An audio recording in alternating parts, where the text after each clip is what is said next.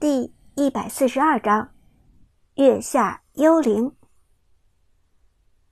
听到苏哲拿下一血，韩梦的两个同学都惊呆了。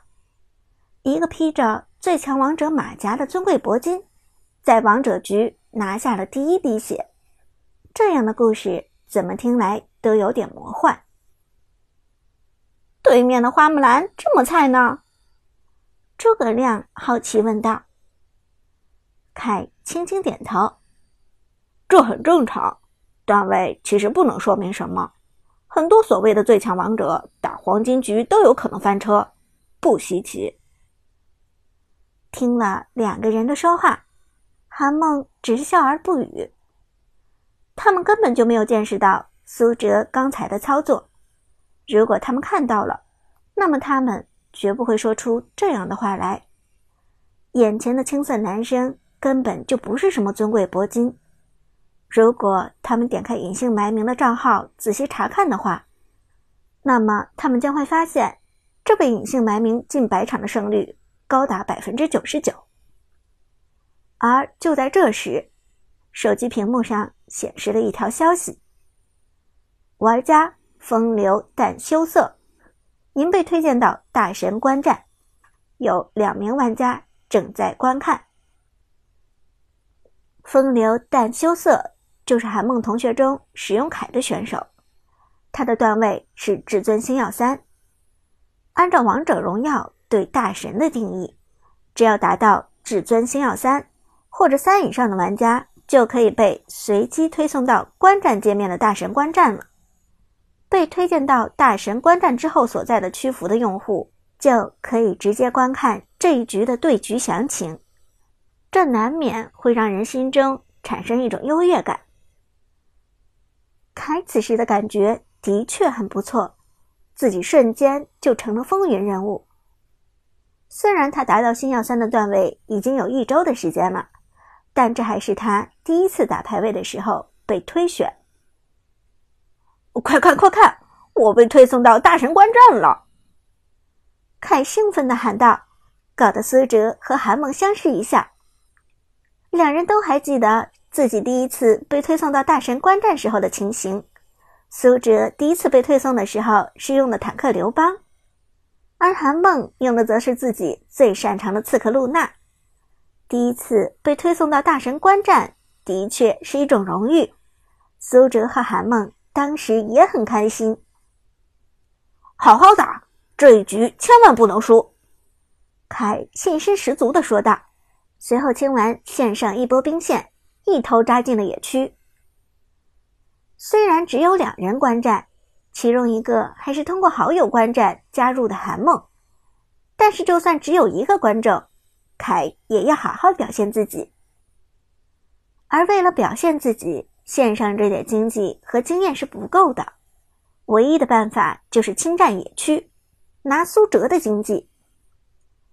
哥们儿。下半部野区我承包了，你也看见了，哥们儿，我第一次上大神观战，照顾点儿，多谢了。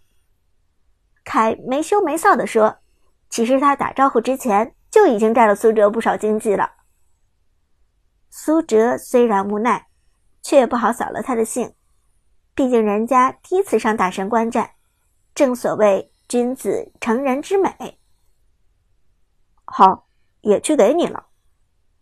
苏哲慷慨说道：“他原本就不是小气的人，只要打声招呼，该让经济，苏哲绝不手软。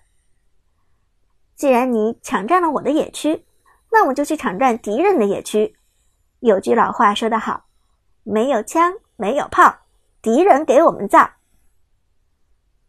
你只要把蓝留给我，剩下的野都让给你也可以。”苏哲笑着说道。而说完这句话，苏哲查看了一下状态栏，拿完了第一滴血，又滚完了小半个对方野区之后，苏哲的经济已经领先了对面经济第一的橘右京整整六百块了。算了，蓝也让给你们吧，我去拿他们的。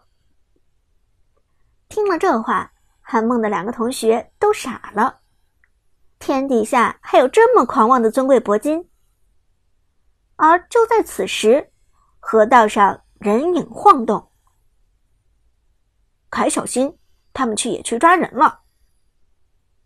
花木兰在野区被抓死之后，对面显然怀恨在心，眼瞅着此时正是红 buff 刷新的时间，对方立即以眼还眼，以牙还牙，大规模入侵野区抓人。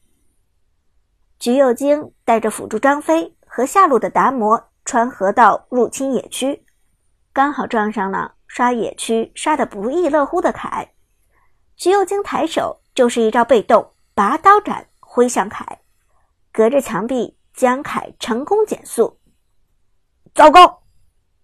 凯吃了一惊，没想到刚被送上大神观战就被敌人 gank 了。在观众的围观下。凯可不想丢人现眼，二话不说，甩出一技能减速敌人，之后点开三技能，化身为魔凯状态。凯在这个版本的强势可以说是无人能敌。如果说其他强势英雄是版本之子的话，那么凯简直强到可以称得上是版本之爹。会打的凯可以轻松带起一波团灭。不会打的凯，数据上也不会太过难看。敌方看见魔凯变身，没有急着硬上。魔凯状态下的伤害格挡效果非常惊人。这时候将技能全部打出去，至少浪费六成的伤害。面对变身的魔凯，最好的办法就是先控制。只要控制到魔凯的状态结束，那么凯。也就没那么可怕了。橘右京抬手一招二技能居合，将魔凯晕住，让魔凯无法冲过来打出伤害。而在眩晕效果结束之后，达摩又给出一技能将魔凯击飞，两人技能的衔接毫无破绽，魔凯完全无法反手打出二技能。好不容易熬过了达摩的一技能，张飞甩出蛇矛。将凯击退，还没等魔凯站稳，达摩又飞起一脚，将魔凯钉在墙上。三个人人人有空，控到魔凯怀疑人生。刚刚登上大神视频就被对手如此凌辱，凯显然绝望极了。快来支援！快来支援！中路的诸葛亮连忙转身朝着野区跑去，马上到。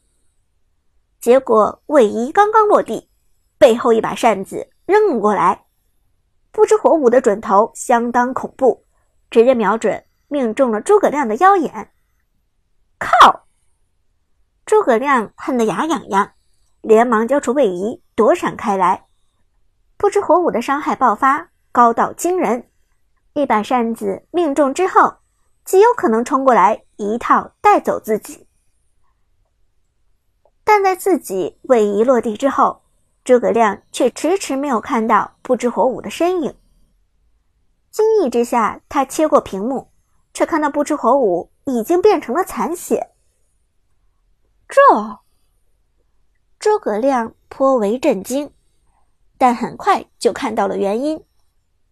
只见不知火舞头上亮起了皎洁的月光，是被露娜标下的记号。月光之女露娜，黄雀在后，朝后方截住了不知火舞。在不知火舞的扇子扔向诸葛亮的时候，露娜成功打出了月之标记，衔接大招和二技能，将不知火舞粘住了。贴身后的不知火舞不敢恋战，连忙给出一技能顶起露娜。但不知火舞刚刚抬手，露娜就以一招大招漂移到了不知火舞的身侧，完美躲过。不知火舞的技能放空，绝望的不知火舞只能给出大招。但此时露娜反手月之标记衔接大招晃了开去。每一次露娜的漂移，仿佛都预判到了不知火舞的滚动。不知火舞向前滚。露娜就向左飘，不知火舞向右滚，露娜就向后飘。两次的位移释放结束之后，不知火舞的能量条也已经见底，这次他彻底沦为被动，只能站在原地被露娜刷大。一次，两次，三次，三次大招衔接平 A，不知火舞被露娜带走。看到这一幕，诸葛亮直接傻了。这操作，他根本不敢相信苏哲是一名尊贵铂金。如果尊贵铂金段位的选手有这个操作，那游戏简直没法玩了。他更不敢相信苏哲居然是韩梦的徒弟，因为在他看来，苏哲的操作丝毫不比韩梦弱。韩梦的露娜的确很飘逸，无限刷大。流畅连贯，但苏哲的露娜却别有一番风味，与韩梦相比各有千秋。韩梦的露娜每次漂移都漂到最远，让敌人望洋兴叹，鞭长莫及；而苏哲的露娜大招飘起来，并未释放到最大距离，而是刚好够用，因此看起来苏哲的露娜飘得很短。仿佛就绕在敌人的周围，可苏哲却把这个距离拿捏的恰到好处，少一寸就会被敌人碰上。于是苏哲的露娜简直像是厉鬼一般，缠在敌人身前，将敌人折磨致死。如果说韩梦的露娜是月下仙子，那么苏哲的露娜就是月下幽灵。